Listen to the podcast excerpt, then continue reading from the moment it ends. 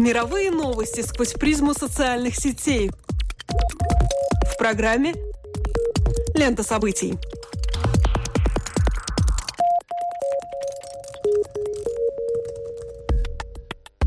Добрый день, дорогие друзья. Меня зовут Алексей Гусев, и вы слушаете Латвийское радио 4. А меня зовут Роман Шмелев, и это еженедельный дайджест онлайн-новостей «Лента событий». Здесь мы бросаем наш субъективный взгляд на происходящее и обсуждаемое в интернете. Социальные сети, Twitter, Facebook – все самое актуальное и интересное в течение следующих 15 минут. На этой неделе в среде микроблогов произошел знаковый слом. Хэштег «Хэллоуин» обогнал по количеству упоминаний лихорадку Эбола, которая до этого продолжительное время являлась самой обсуждаемой темой во всем Твиттере. Как видим, приготовление и празднование Дня всех святых, обсуждение костюмов, фильмов в жанре хоррор и прочее все-таки смогло возобладать над тревогой в связи с распространением вируса. Еще один значимый тег на уходящей неделе – это Тим Кук. Генеральный директор компании Apple все-таки признался в своей нетрадиционной сексуальной ориентации, что породило дебаты самого различного толка в соцсети. Признание состоялось в статье, опубликованной на сайте Bloomberg Business Week.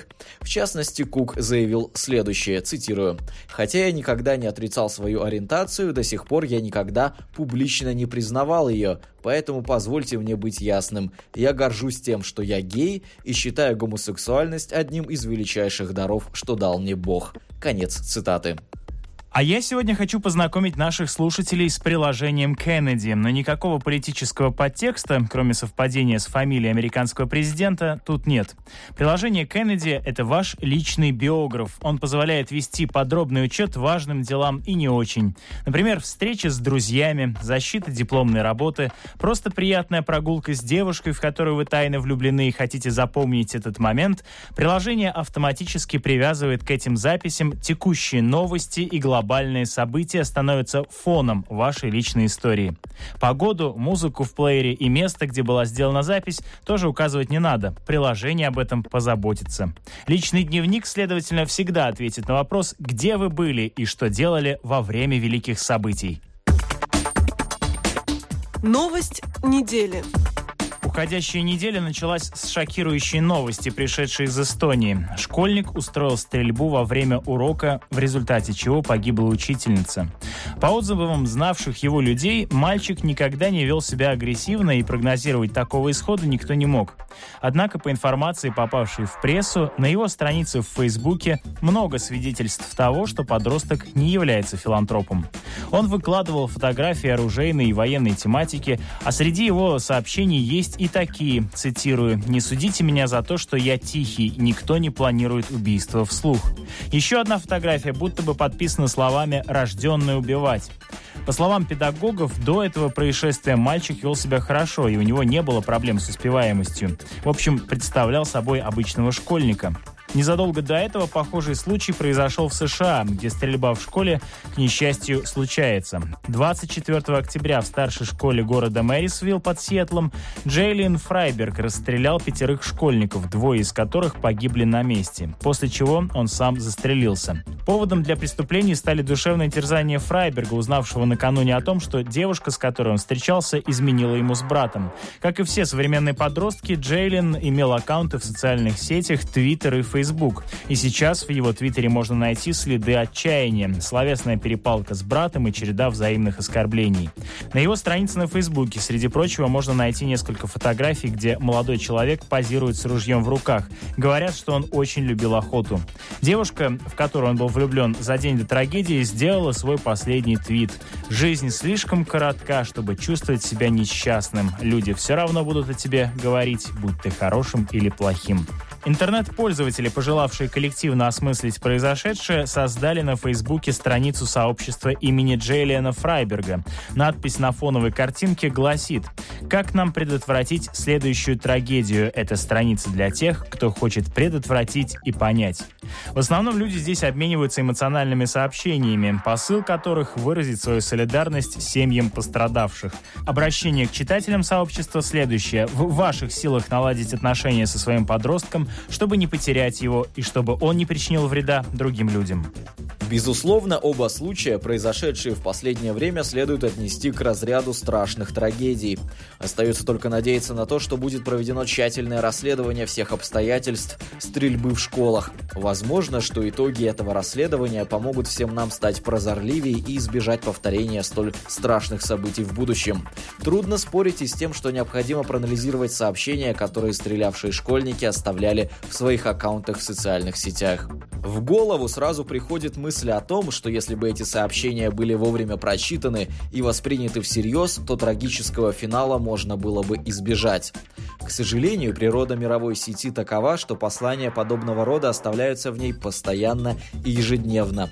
И подавляющее большинство из отправителей просто привлекают таким образом к себе внимание, даже не помышляя о реализации написанного. Проконтролировать как-либо все эти тревожные сигналы, увы, практически невозможно. Введение искусственного фильтра или запретных тем для обсуждения тоже далеко не однозначное решение. Это показывает, например, законодательное табу на пропаганду суицида в российском сегменте интернета.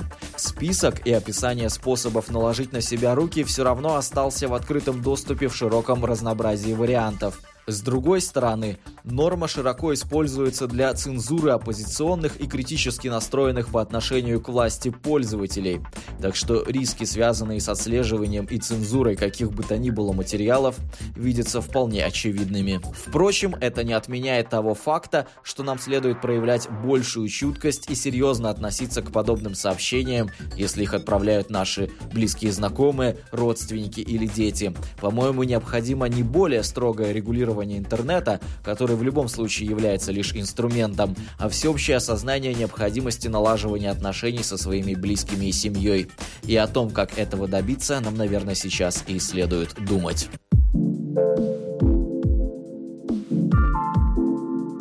Скандал недели.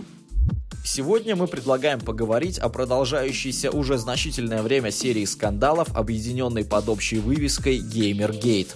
Тем более, что на этой неделе в ней оказалась замешана крупная компания Adobe, которой пришлось открещиваться от обвинений как в компрометирующей рекламе, так и в поддержке интернет-троллей.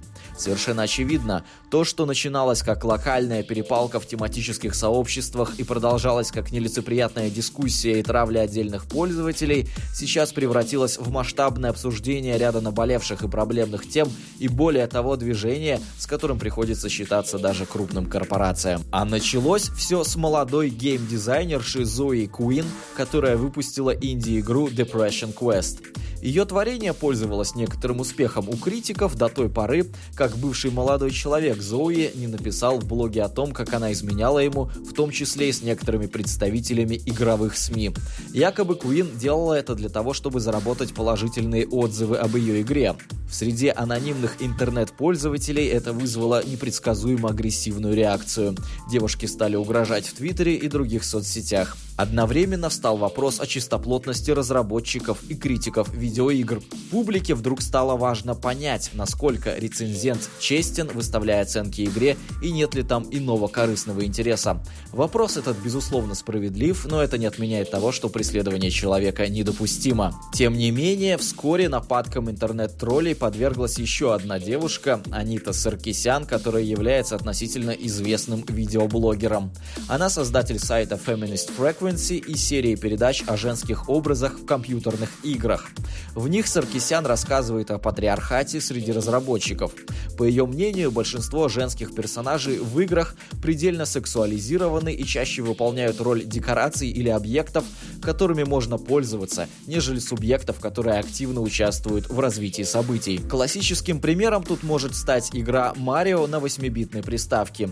В ней действующий герой мужского пола должен спасти принцессу, выполняющую функцию, которая в английском описывается как damsel in distress, то есть принцесса, у которой нет характера, которая никак активно не участвует в нарративе игры и служит лишь наградой победителю. Это интересное рассуждение феминистского толка, которые вполне могут стать поводом не для преследования, а для дискуссии. И дискуссия сейчас также проходит. Возможно, благодаря ей современные разработчики изменят исполнение женских персонажей в некоторых компьютерных играх. Таким образом, Gamergate — это не только совершенно ненужная и неадекватная травля отдельных персон онлайн.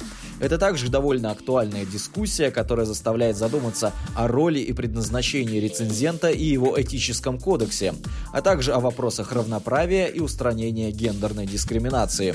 Оказывается, игры — это не только способ проведения досуга, но также полноценно функционирующая медиа, часть культуры и искусства, которая может поставить не менее важные и актуальные вопросы, чем кинематограф или литература. Хотя одновременно хочется пожелать, чтобы любая интернет-дискуссия все же сохраняла рамки цивилизованности. Ну а с другой стороны, можно примкнуть и к мнению пользователя Твиттера под ником Angry Gamer, который написал следующее сообщение, цитирую. «А помните время, когда игровые журналисты и блогеры писали про игры, а не про скандалы с феминистками и прочими чокнутыми? Вот и я не помню». Конец цитаты. Может показаться смешным, но процесс Gamergate затрагивает обширный круг проблем современного общества. Распутать и разложить эти проблемы довольно сложно, но все-таки мы рискнем. На первый взгляд существует два тематических направления, в которых развивается общественная дискуссия. Первая ветка – отношение к женщине в игровом сообществе. Производство компьютерных игр является индустрией, а значит зависит от спроса. Геймеры первого поколения были по преимуществу мужского пола. Соответственно, индустрия создавая продукт, ориентировалась на эту целевую группу. Растущая популярность компьютерных игр наряду с доступностью технологий расширили аудиторию, которая стала включать таких людей, которые не подпадают под традиционный тип геймера. Индустрия стала созревать, а идентичность геймера разнообразилась. Но лежащий на игровой индустрии отпечаток маскулинности в общем и стал предметом феминистской критики Аниты Саркисян. Ознакомиться с ее разоблачающим анализом есть возможность у любого желающего на канале Аниты в YouTube. Ссылку вы, кстати, найдете в описании нашей программы на сайте LR4. Вторая ветка дискуссии – вопрос журналистской этики. Как и почему те или иные порталы, публикующие критику на игры, продвигают определенные игровые разработки? Насколько велика вероятность лоббирования вместо беспристрастного критического анализа? Это привело к тому, что участники данного процесса начали влиять на повестку дня. Уже известны ряды случаев, когда порталы подверглись критике со стороны сообществ читателей, в основном геймеров, возмущенных содержанием публикуемых там статей. И в ряде случаев редакциям пришлось уступить, дабы не потерять своих потенциальных клиентов.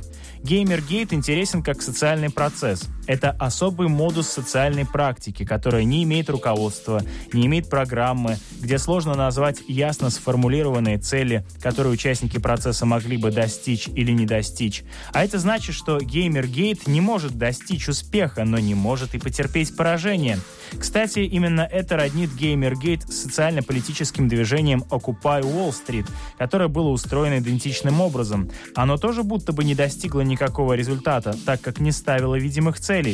Прекратившись в одном месте, тут же возродилось в другом. Есть мнение, что Геймергейт затихает, но в ходе процесса были актуализированы некоторые вопросы, которые касаются общества в целом.